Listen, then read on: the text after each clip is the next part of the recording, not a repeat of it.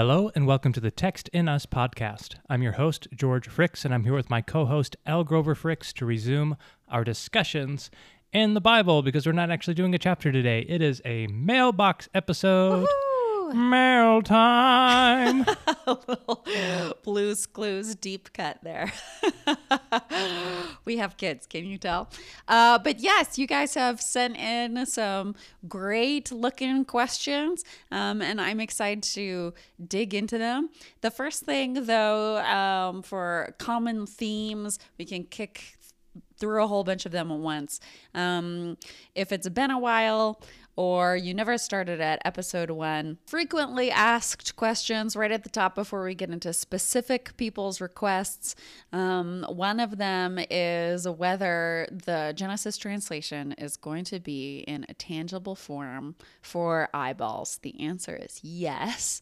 We're working on leads right now to be able to get that in front of y'all in a lovely package. And so I'm really excited about that. We'll be easing into that this summer when I'm on sabbatical. Yep. So that's very exciting. Yes, there's a little bit of work there to do as well. A smidge. Just a smidge. You know, we have to go back over everything, make sure that it's all good to go. Way we want it. So yeah, absolutely. Okay.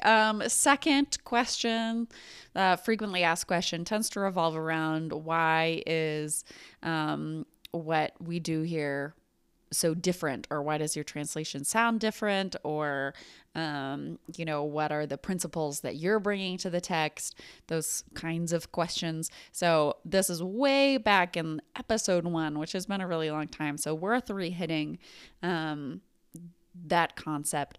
The translation is different because it's organized around a different set of values and principles than other translations are, and that's okay.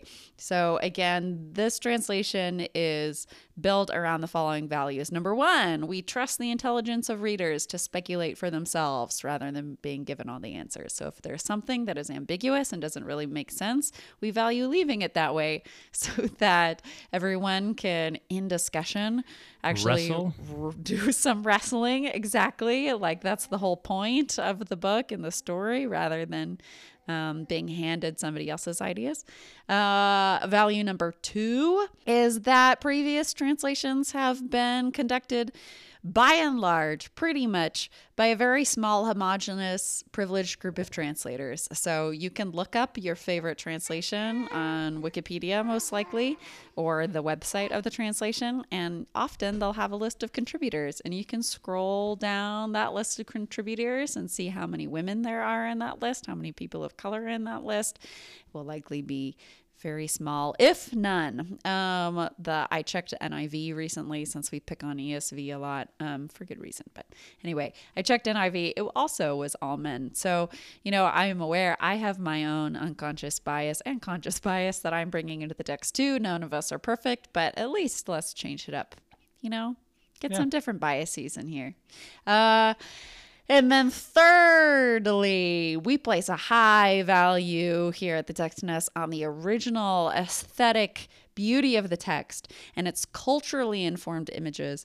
And we endeavor to restore what's been stripped out, or stuff that we might miss, as much as possible, as the original hearers would have received the word with all of these extra things. So other translations might try to do, like, even if they say word for word, that means they're limiting themselves to one word, which might not capture everything that's going on in that word. So rambling and awkward it might be, and some of that'll be polished up, I think, in our edit. But yes, that's why it's different.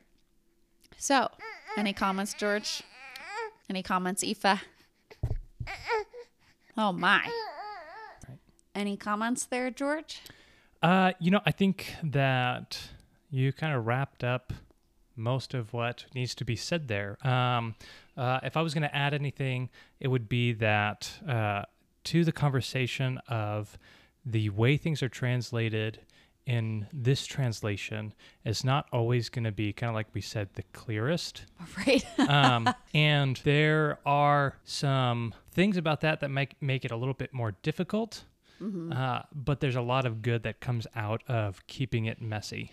Right. And we really want to value those moments and value the ways in which that messiness can be used to look at the text in a lot of different ways. Right. And when we narrow that down to a singular viewpoint, you lose that piece of the text that is so important. Right. Also, it's relatively arrogant to be like, yeah, we figured it's so-and-so, so we're going to present it that way as if we know to everybody. Yeah. And if you've ever read the rabbi's discussion around the text and the ways in which they take the text and do these things, it's because it's messy. Right. And that's the joy of it, is it's not clean. And so there's room for all these different positions to get staked out.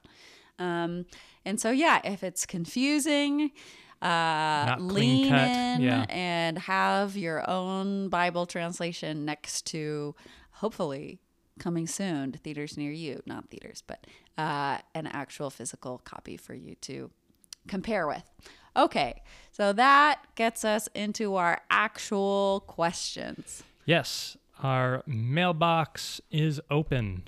First off, I want to thank you all so much for sending these questions in. We love hearing from you. We love hearing your thoughts, your questions, your positive affirmations. All of that is an encouragement to the work that we're doing. Yeah, it's super kind. Yeah. And helpful, really, to know that our work is blessing people and not just, you know, us hanging out together, which is also fun. But right. I'm going to kick us off. All right, go for it. Okay, our first question comes from Linda, and she says, I'm interested to hear you riff off the man and woman significant other relationship as it relates to the absence of a word for marriage. Churchgoers have often heard that God invented marriage. Super interesting and relevant conversation with the text. Yeah, so this isn't the first. This isn't the first time I've received an email of this kind, and it's kind of around the fact that in the original episodes, I point out that it doesn't say the word for marriage when it says that Adam knew Eve or whatever, or Jacob took Rachel. It doesn't say married in there anywhere. Now, there's some complexity in that the root for marriage is old, but the noun version of it might be a later evolution. So if you want to really get feisty, you can say, well, it just wasn't around yet, if you hold to a late dating or an early dating of Genesis. So there's a little bit of wiggle room there. However, even when it does get later in the text, we still don't see it. And I think too, it's important to realize that we bring with us a lot of our own cultural interpretations of words, especially with something like marriage, which is a large construct in our society today, which has its own nuances and meanings, and that does not necessarily translate into other cultures, other times. Right. And we need to recognize those differences. And it's not necessarily that what we're looking at is not, quote unquote, marriage. Right. So that's kind of the offense is, our cultural ideas about marriage might not be in the text. On the defensive side, what we're not saying is marriage is a construct, man. Right. Like, who even needs it? Don't do that. Just like move in. It's all good. Like, there's a lot of meat to the discussion about ethics and what's healthy and what's good. And the church has done something a certain way for a long time for a reason, and some of that is super good and helpful, and an attempt to follow the Bible in upright ways. And so I'm not trying to say, and we're not trying to say, dump marriage out with the trash. And if we jump forward to our New Testament, our epistles with Paul, yes, he says things like, I would not have any of you be married. What he is not arguing for there is a big, huge orgy. He's saying the opposite, rather. He's talking about celibacy. So if you are going to throw out marriage in a Pauline way, you are eschewing relationship. Right. time to go on the road as a missionary, right?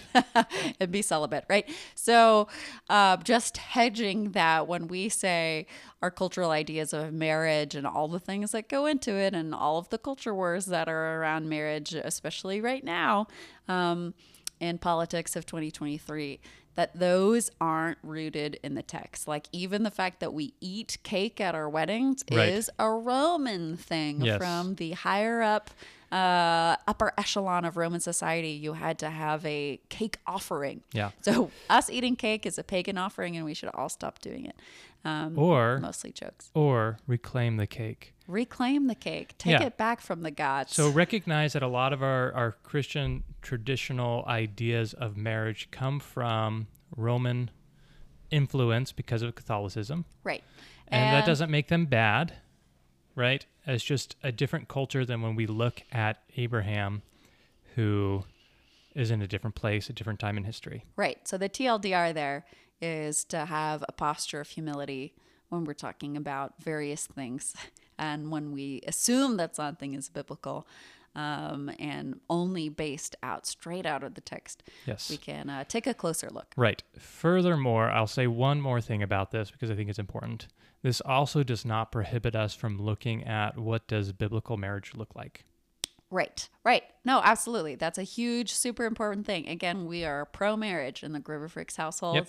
We are married. Married myself. Yeah. All right. Continuing on, Diane from Boston asks a question about the dating of Genesis and also what our baby's name is. So our baby's name is Aoife, A-O-I-F-E. It is Gaelic. And I appreciate that you find her cooing in the background sweet and not annoying. So thank you for your grace. But her main question is about whether Genesis was written in post-exilic times, like a couple of theologians out there have posited. To me, there's two things there. One, no. Two, define written. Okay, so starting with the second thing of define written. So if we say written as in conceived, as in, you know, I wrote my memoir when I was 52 years old, that implies that you sat down at your computer when you were 52 and you started writing something new. And certainly, I think even those theologians who are saying that it was written post-exilic times, they don't mean that people stared at the ceiling, asked for the Spirit to help them, and then wrote the creation story. They mean recorded oral tradition. However, I would still say, in my professional opinion, that that's not the case. And there's a lot of reasons for that, but just throwing in one, we can see a really clear evolution of Hebrew over time within the scripture. And we can tell, this is really obviously a post-exilic work when we encounter them, because they're full of the cultural touchstones of the post-exilic time. And borrowed words. Right. And they have loan words from Persian, from sometimes other languages as well, which evolved later. Yep. And so it would be a really good fake to be able to write something in a distinctly different style. Without the internet. Right, without the internet. No ChatGPT in the Bible. Not in that way. And if you think about it, even if they were recording their version of that story in that era, like even if you go with the written as in they were just writing down the oral tradition, I would still say it's really hard to realize when you're importing your modern ideas and your modern language into an older thing. And I think we would still feel more of the impressions of a later era on the text that we really don't. Even if, as you read through Genesis, you can feel the time change based on the vocabulary and the grammar. And so the idea that they like had it memorized so well that they managed to keep that continuity of not changing a single word for hundreds of years. In my mind, at least, is not really how oral tradition works. It's not like word for word, the grammar never changes for hundreds of years. And so it's for those reasons that I would go with earlier dating, at least, than post-exilic. Yeah, and, you know, that's a relevant scholarly debate. There's a lot of opinions on that that go both directions. So it's a spectrum. So wonderful. Thank you, Diane. Okay, next question. This comes from Ali. She says, I love the podcast. It has deepened my understanding of the text so much. I was wondering if there is any indication in Genesis that Jacob ever knew what his sons did to Joseph. Whether he ever figured it out. That's a really good question, Allie. I haven't thought about that. It kind of doesn't seem like it. Like there's no big reveal thing where Yosef says, did you know that your sons are absolute, you know, villains, Dad? Right. That never comes out. Do you think of any like comment that Yaakov says that makes it seem like he might have picked up what really happened? Yeah, you know, we don't see it. Like, if you were going to expect to see it anywhere, I feel like you would have seen it in the blessings at the end, because he doesn't hold anything back, right? He's handing those out. Reuben, pull it together. Yeah. Simeon and Levi, not happening. Yeah, and lists out all of those things. And I think we would have seen it there if he knew what had happened. And then... Furthermore, there's the rabbinic conversation that we talked a little bit about towards the end of Genesis, where we don't see Joseph going to visit his father once they've come to Egypt. And the rabbinic conversation about that is because he does not want a situation to come up in which he has to talk about what happened. Oh. Mm. So that also makes me think that potentially not. And... I'd have to rack my brain a little bit more and maybe look a little bit more into Midrash to see if there's any in there that might lean that direction. Mm-hmm. But I'm not aware of any. Nothing's coming to mind. Yeah, I don't know either. So I love this point. And definitely I think you see in the funeral, post-funeral anyway, the guys realize that it might re-explode. And it seems like their tenseness and commanding Yosef to forgive them and coming up with that whole ruse wouldn't have happened if it had already blown up in the family. Right. In the family dynamic. Really good point. I love learning from y'all. Thank you, Ali. Okay, our next question is from Diane. She asks... about Leah being buried with Jacob. She says, hi, you said Jacob was buried with Leah. Please explain more. So, so we see in Genesis chapter 49, the text says that Leah is buried in the cave of Machpelah along with Yaakov. Gotcha. And so the interesting thing about that situation, though, that I think is important to look at is the fact that Rachel is not, right? She's on the road. Rachel gets buried on the side of the road. Her body does not get exhumed. Mm-hmm. You know, I think we had a little bit of a discussion about that as well, and because why they would not do that when they are doing that with Jacob and we'll see that later in the text when they leave the land of Egypt. So that's what's going on there. Yeah, so definitely an interesting conversation about what ends up happening with the two wives after their death. And then we also don't hear anything about, I'm trying to remember if there's anything about where the concubines are buried. I know that it mentions their deaths, but rough. Another thing that... maybe not necessarily explained a whole lot in the text. Well, we definitely go silent during the 400 years of slavery. But now we're getting ahead of ourselves. Okay, Aslan, great name. Our son's name is Lewis for a reason. Okay, Aslan says, I really, really enjoy your podcast. Thank you so much. Question about Genesis 49. Is there a possibility that verse 10's comment about the staff not departing from Yehuda, a callback to the Yehuda and Tamar story where the staff did depart from Yehuda for a season? I love that a lot. I love that a lot too. That is so good. Thanks, Aslan. Yeah, yeah. And to answer that, yes, I think there's a very large possibility that there's something specific being said there. Yes, I think you're right, Aslan. Gold star. Here, have a staff. Yeah, yep. Love that. If I could go back and edit the recording, which I could, and I won't, I would put that in there because, yeah, I think that's a fantastic... Stealing your idea, pretending we had it all along. Yep, exactly. No, you heard it here first. All right. Troubling. All right. Okay. Josh says, I heard Rabbi Fohrman recently say that there is a plurality to God walking in the garden, incentivizing that God was fully prepared to carry the sin of the people and was prepared to carry on strolling the garden with them, business as usual.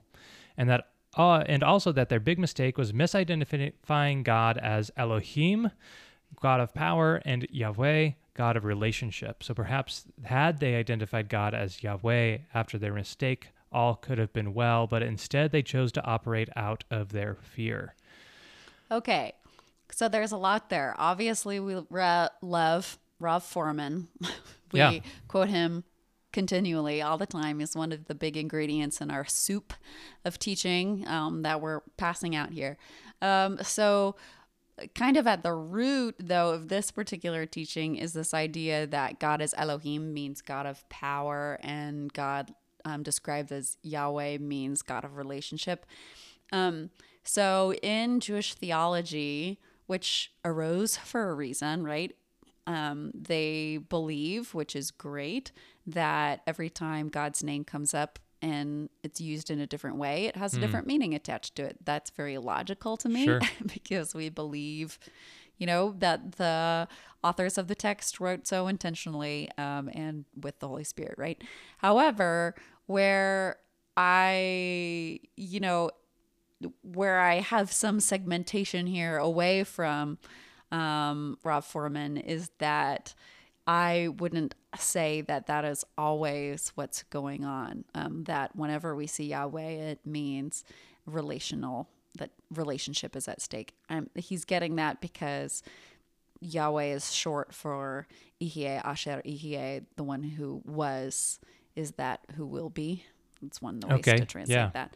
And so it's kind of like the way that we experience God versus Elohim, the root, has to do with strength. And so he's talking about that. So that's kind of the explanation behind the question. And I think it's a great way to turn the story and to look at things differently. And I love any teaching that has a nice landing, like it lands the plane well of like, would a sin really have been as devastating if we didn't believe that it was so devastating? Right. That's kind of the question. Right. Rav is asking there. And as well as like an observation on the way we see God's posture before and after they eat of the fruit, right? Before the fruit, God is walking in the garden. After the fruit, we see it start with him walking in the garden and then looking for them. Right. So imagining God as being, like the text tells us, God who already knows all of this stuff. Why is he still assuming this posture of walking in the garden and approaching them in that way? Right.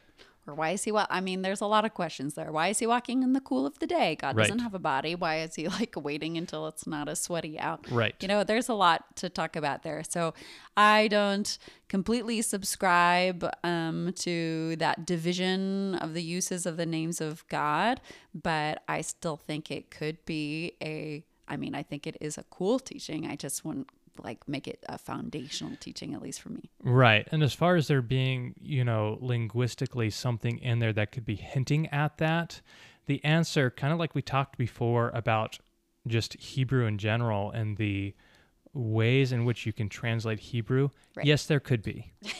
Always. Right? And no, that's not true. Not always, but often. Often. And especially in Jewish tradition where you can swap out a letter and be like, oh, the scribes made a mistake. Right, right. And that is one of the, again, like we said, beautiful things about the text, beautiful things about Hebrew is our ability to do that. And one of the things that you might hear talked about with the priests is looking for ways to bring people in.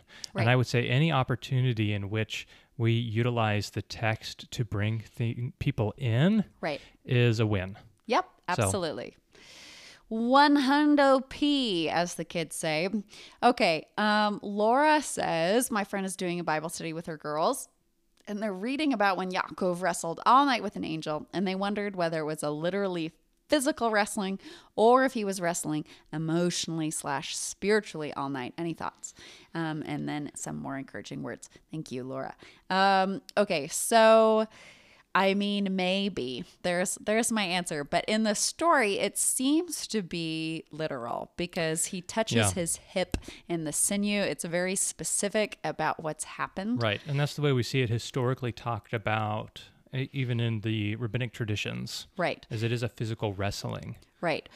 I mean, but, and yet, there is still, like you said earlier, Georgia, spectrum always of taking things literally or taking them more metaphorically. Like, was Jesus really talking to Satan at the temptation on the wilderness, or was he wrestling his own thoughts? You know, there's always going to be people on either side of that, and that's okay with me. I just want to be prepared to say, well, which does the Bible seem to be indicating, and why might that be? In which there's all sorts of interesting reasons. Yeah. Now, to go along with that, I do think that Yaakov in this moment was having an emotional and spiritual wrestling. Yes, multiple types. But that it went along with the story that we have of a physical wrestling. Right. Which Hebrew idea of body, mind, all of the other segmentations that we make in Greek philosophy, it's much more holistic. Yeah. There is still like the idea of nefesh and ruach and everything, but that wouldn't be odd to them that they're more combined. Yes. So, yes, this is a spiritual experience that he has. Yes, he is wrestling emotionally with the confrontation he is going to have with his brother. Right. Yes, God utilizes this moment to do something in his life. And yes, it appears that there is a physical wrestling with a being who is a little bit nebulous as far as their identity. Yep. So. Great question. Yeah, lovely question. I love Bible study. Bible study full of girls asking good questions. Yeah. Okay, Raylin wonders if Jesus' feeding of the 4,000 has a hint from Yaakov's blessing in Genesis 48:16. Presumably, she says, when the fish are mentioned, we don't get a number as in the feeding of the 5,000, just some fish. And I always thought that since the numbers carry significance in these two events, there wasn't a number given because it wasn't the point of focus. However, instead of being insignificant, some fish could be the lack of an assigned number, a remez, fish multiplied. Yeah, so first off, let's look at this verse in Genesis 48, verse 16. It says, "The angel has ransomed me from all evil. He will bless the young men. My name will call within them the name of my fathers, Abraham and Yitzchak. They will multiply like fish into a great many in the bowels of the land."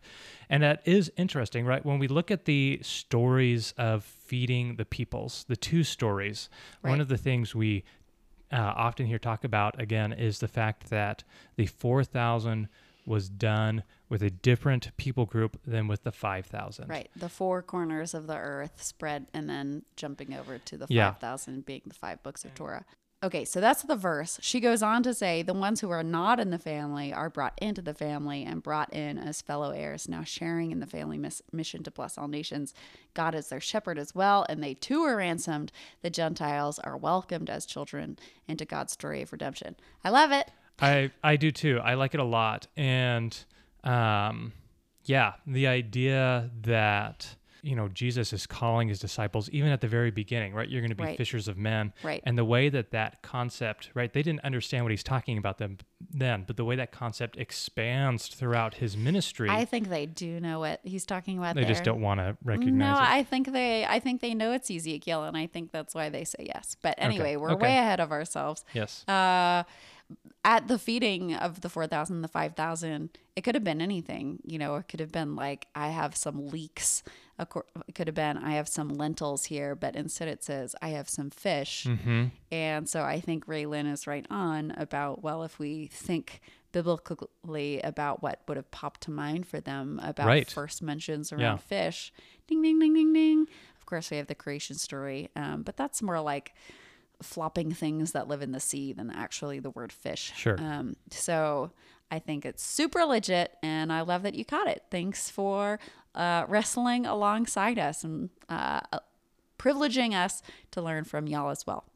All right, we've got a great one from V. Scott, who says, in some of the commentaries I've stumbled upon, the Midrash and Talmud say that Esau is the ancestor of Rome. I assume that's why they paint Esau in such a bad light, saying he was the enemy that the later prophets say they need to defeat his ancestors. Question one, wouldn't this make Romans children of Abraham? It seems to me that the text is, okay, so quick pause. You are halfway right, or most of the way right. Except for it's backwards. So they are looking to paint Esau in a bad light, and so they stack on whoever the current oppressor is onto that character. Right. So it's not that because Esau is the ancestor of Rome that they paint Esau in a bad light. It's that they found this progenitor villain, you know, this primordial bad guy figure who's trying to kill them. And they thus mostly metaphorically say that he's the ancestor of Rome. I love your point, though, that would make him children at Rome, the children of Abraham as well. Where we are family, right? It's kind of breaks down their whole thing. Okay, second paragraph. He says, it seems to me that the text itself paints Yaakov in a much worse light, causing more harm and being more deceitful than Esau. Yet the Jewish interpretation is that Yaakov is the hero. Knowing that Western Christians have been reading the Bible with extreme bias to make the whole Old Testament about Jesus, when we try to correct for that, we also find Jews seemingly reading the text with their own strong bias against Gentiles. Yeah. 100%. Yeah. Okay, so question number two, as Gentiles, how can we read the text with as little bias as possible? How can we be confident in our unbiased conclusion if everyone seems to be bringing their bias? Okay, you're preaching. You are extremely correct. So when you don't spend time reading another people group's ideas, or you only hear really nice cherry-picked ones, or if you don't know any people, you know, it's a lot easier to put a people group on a pedestal and say, they're the ones with the true answers, and I'm ashamed to be part of my religion and kind of wish I had been born a different way, right? However, when we get into the text, we find that everybody is flawed, and everybody, like you say, brings their own biases to the table. And it's always good to be reminded of that and to be aware of that when we're reading Midrash and be like, this isn't black and white. There's some gray. It seems like they're kind of ignoring the faults of their patriarch, which is totally true. And it's not very life-giving either from a pastoral perspective if we only ever paint our heroes as this like flawless, everything they do is right. How are we supposed to identify with them and see ourselves in them and share their, you know, triumphs and learn from them? So not very interesting way or helpful way to read the text in my opinion. So the question, how can we read the text with as little bias as possible, is great because the first step is being aware that we're bringing our bias, which is a work in and of itself. Right. It's an ongoing work. Right. If all we say is there is absolute truth and I'm going to be the one to find it, that's not going to cultivate a very humble posture. And there's wisdom and humility, and it keeps us from being able to access what might be more true than when we, you know, tramp around saying, aha, I have all the answers. On the other hand, because we're human and because we have been fundamentally shaped by our experiences and our culture and our biology and all these different things, it's pretty impossible to escape our own lens, right? That's like trying to switch out your eyeballs. Yeah. Like they're there. We can only perceive the world through our retinas. Right. And so being aware that your glasses that you have on have a chip in them because you had this experience or that experience is the best tool that we can have. Yeah. The other thing I will say along with that is that when we are exploring our biases, when we are unpacking our theologies, when we are continuing to grow in our faith and knowledge of God, it can be a very difficult testing and trial of our faith. Right. And it is important to remember that regardless of all of the things that you can know and learn about the text, that is ultimately not going to be the foundation of spirituality. That's going to be your relationship with God. Right. Yes, it's a tool that we use in order to grow our spiritual relationship with God, right, but it can also be a tool, I think, equally to distance ourselves from God. Oh, yeah. Yeah, salvation is knowing God, yeah, right? That's a personal level, and of course it helps to know the things about God in that relationship, right? If you don't know anything about someone, it's hard to have a relationship with them, but I don't think that God expects us to have everything right, yeah, about his book. It's a very long book. It'd be very difficult. Yeah, so I would say, as you learn to walk with humility. Yes, as we are attempting to do, right, by the way. Yes. We are not the sages who have popped out on the other side. Yes, absolutely not. Walk with humility. Listen with open ears. Yep, to other things people are saying. Yep, that people are saying. And make sure that your foundation of your faith is not overly tied up in having it right, into intellectual pursuit of the text. Right. Which is not necessarily saying that that's what you are advocating for, right, here. Just something that pops to mind for us. Yes. But yes, I'm thankful God doesn't expect us to have it all right. He did not want us to eat the knowledge of all things. Right. Retrieve the knowledge of all things. Yes. Okay. All right. Our next question comes from Brian, and he asks, at the end of Genesis 47, you mentioned some rabbis think that the head of the bed is a euphemism for Leah, but not how those thoughts are connected. Any chance that when you do your Q&A, you can connect those dots for us? Okay, so they are, again, like we've talked to before, stretching a couple of things in order to make those images line up. And so they are making an image comparison between the physical representation of a bed and the two wives. So Leah is represented as the head of the bed. So when when Israel bows to the head of the bed, they say that's him recognizing Leah finally after all this time, right? We've seen this tension in their relationship throughout the entire story, right, between her and Rachel.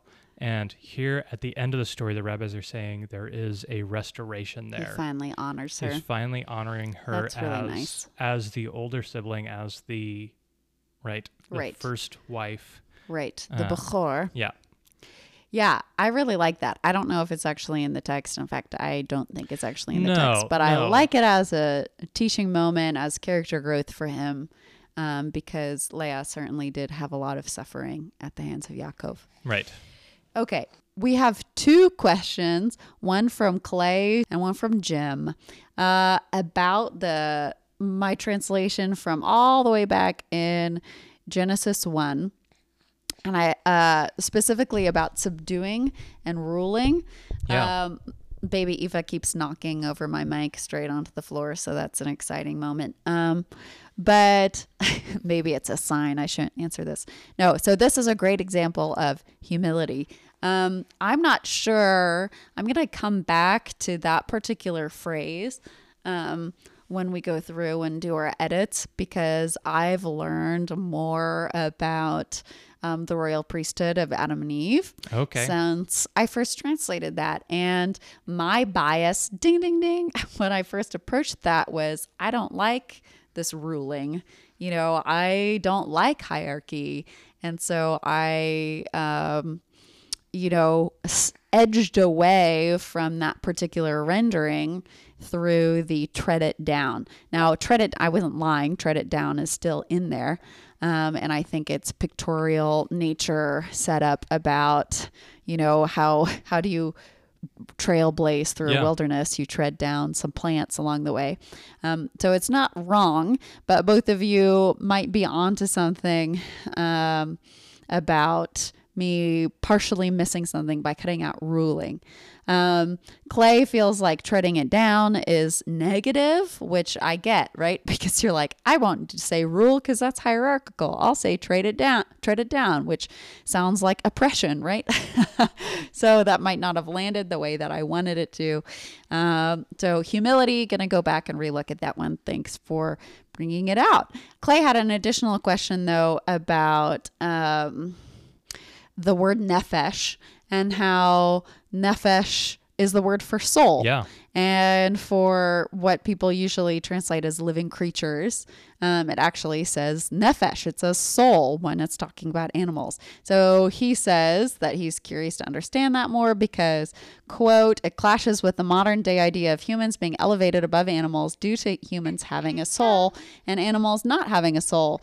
So I'm curious to understand that more. So this is a great question. You can just Wikipedia Imago Dei to find different ways that people have talked about what does it mean to be made in the image of God and how are we different than animals? Right. Evolving conversation. There's always, I see stuff on this all the time of somebody coming up with a new perspective, right. You know, based on just...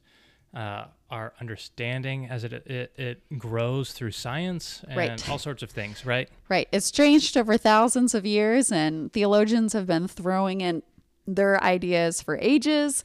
You know, again, if you look at that Wikipedia page, there's like the substantive idea versus the medieval version versus the patristic version, and it comes down to people saying like, well, humans can solve problems, or another camp saying, well, humans are relational.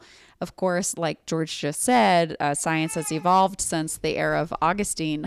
We know that animals can solve problems. And so can slime fungus. Yes, they can. Slime fungus can solve problems better than humans can. And anyway, that's a whole different video, a whole different media. We've also learned that animals are relational. They're, some of them are monogamous. A lot of them are better at monogamy than humans are sometimes, right? Right. Just go and look up the fallacy behind alpha wolf and you'll figure out. Oh, yeah. That's just a fun little nugget for all the grindset mindset bros out there. But anyway, as science has changed, it's kind of eroded at some of those things. And so we've kind of clung to, okay, fine, animals are relational, animals can be creative, animals can problem solve, but you know what? They don't have souls. I don't particularly have a new comprehensive, well, actually I do, but I'm not going to do it here. I do have my own theology around Imago Dei, which is not what you're asking for. But I think that's why we've stuck so closely to animals don't have souls, despite the fact that Ecclesiastes very specifically says that animals do have souls. Well, and as we've seen just through translating Genesis, it comes up every time. Right. All the living souls. Yep. So what do we do with that? Besides feel uncomfortable. Feel uncomfortable, join the vegetarian train, and shift our idea about what it means to be made in the image of God, perhaps, which sneak peek into what I think, which of course is not mandatory for all humans to think. I would be horrified if it was, but I think that it has to do with being co-regents with God. We found archaeological evidence when kings are talking to viceroys and pharaohs are talking to their grand viziers. They say, you are the image of me, the God, the para. And so you must behave in this way. And so God, in his establishment of his kingdom from the very beginning, sets us up to be co-regents, right? And so that's what I think it's getting at, of course. Anyone can hold to whatever theology works happily for them, hopefully without hurting people in the process. Yeah. But I think too, consider like what changes when you look at these different aspects. Right. So all that I would really ask is that we open our brains to think about, okay, if the text says this, what am I going to do about it? You know, because it does say soul, and there's no arguing with that word. Nefesh means soul. So it's up to y'all what you want to do with that, I guess. Okay, last question here is from Sammy, and they say, my thought for chapter 2, when it talks about violence, thinking about animals and such, if we were supposed to steward the land and then we took part of the tree of violence and we stopped stewarding all the animals, they became violent because nature is crazy. But then we have stewarded some animals back and they're less violent. Have we then brought them back to the way it was supposed to be? Have we not been stewarding the wildlife?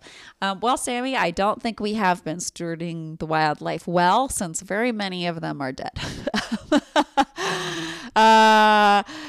I think humanity in our particular industrial era has a lot of room to grow in doing better at stewarding lots of different parts of the planet that we are on. I think it's a fascinating idea that we just stewarded wolves really well and they became dogs, right? To talk about domestication, there we go, of animals being part of kingdom work. Right. My only pushback to that, well, maybe not only pushback, but the first thing that would push back at the corner of my mind saying, well, is that when God lists out the things that we are to be over, he does not list all of the categories of living creatures. Right. It doesn't say that we have dominion, which is a word I don't like for lots of reasons, but it doesn't say that we have dominion over polar bears. And I think most people who try to train those animals, I mean, I guess there are good trainers out there, but many of us would not be successful in trying to exercise dominion over polar bears. Yeah. And I think that kind of goes into, what are we trying to accomplish here? Like, how far on the scale are we going here to, domestication? Right. But what I like in the question that I think is correct, Sammy, is that over the grand arc of the story of the text, I agree with you. We're on the road back to less violence, right? The lion shall lay down with the lamb. That's part of our end game of God's new creation, right? And so I agree that violence between animals is what's part of what's going away, and perhaps us cursing the ground is part of that they're eating one another. But I don't know if domestication is part of that kingdom work, but, maybe. Yeah. Who are we to say? Hopefully you guys enjoy getting your questions answered live. Those are the ones that we scooted on through. There were so many kind words that we did not read. Yes. Because it felt a little everybody doesn't need to listen to us saying, oh, that's so sweet. A little self-flattery. Or maybe you do. Just let us know in the email. Yeah. I want you to read this nice thing I'm saying about you because you should get over it and it shouldn't make you uncomfortable. You're probably right. You're correct. But haha, nobody has said that yet. So we're going to exercise our freedom to not. So thank you so much. We do cherish hearing that this work is meaningful and helpful to you guys. We just want to serve and be a blessing. So we look forward for Exodus. We'll start next week. Next week. So keep sending in your questions if you have them. We still love to hear them. They can even still be about Genesis. They can. They can be about anything. Yep. We look forward to seeing them. Have a wonderful week, you guys. This has been the Text in Us podcast. Thank you so much for joining us, and we hope that you will join us again next week for Exodus chapter 1. Woohoo! Bye!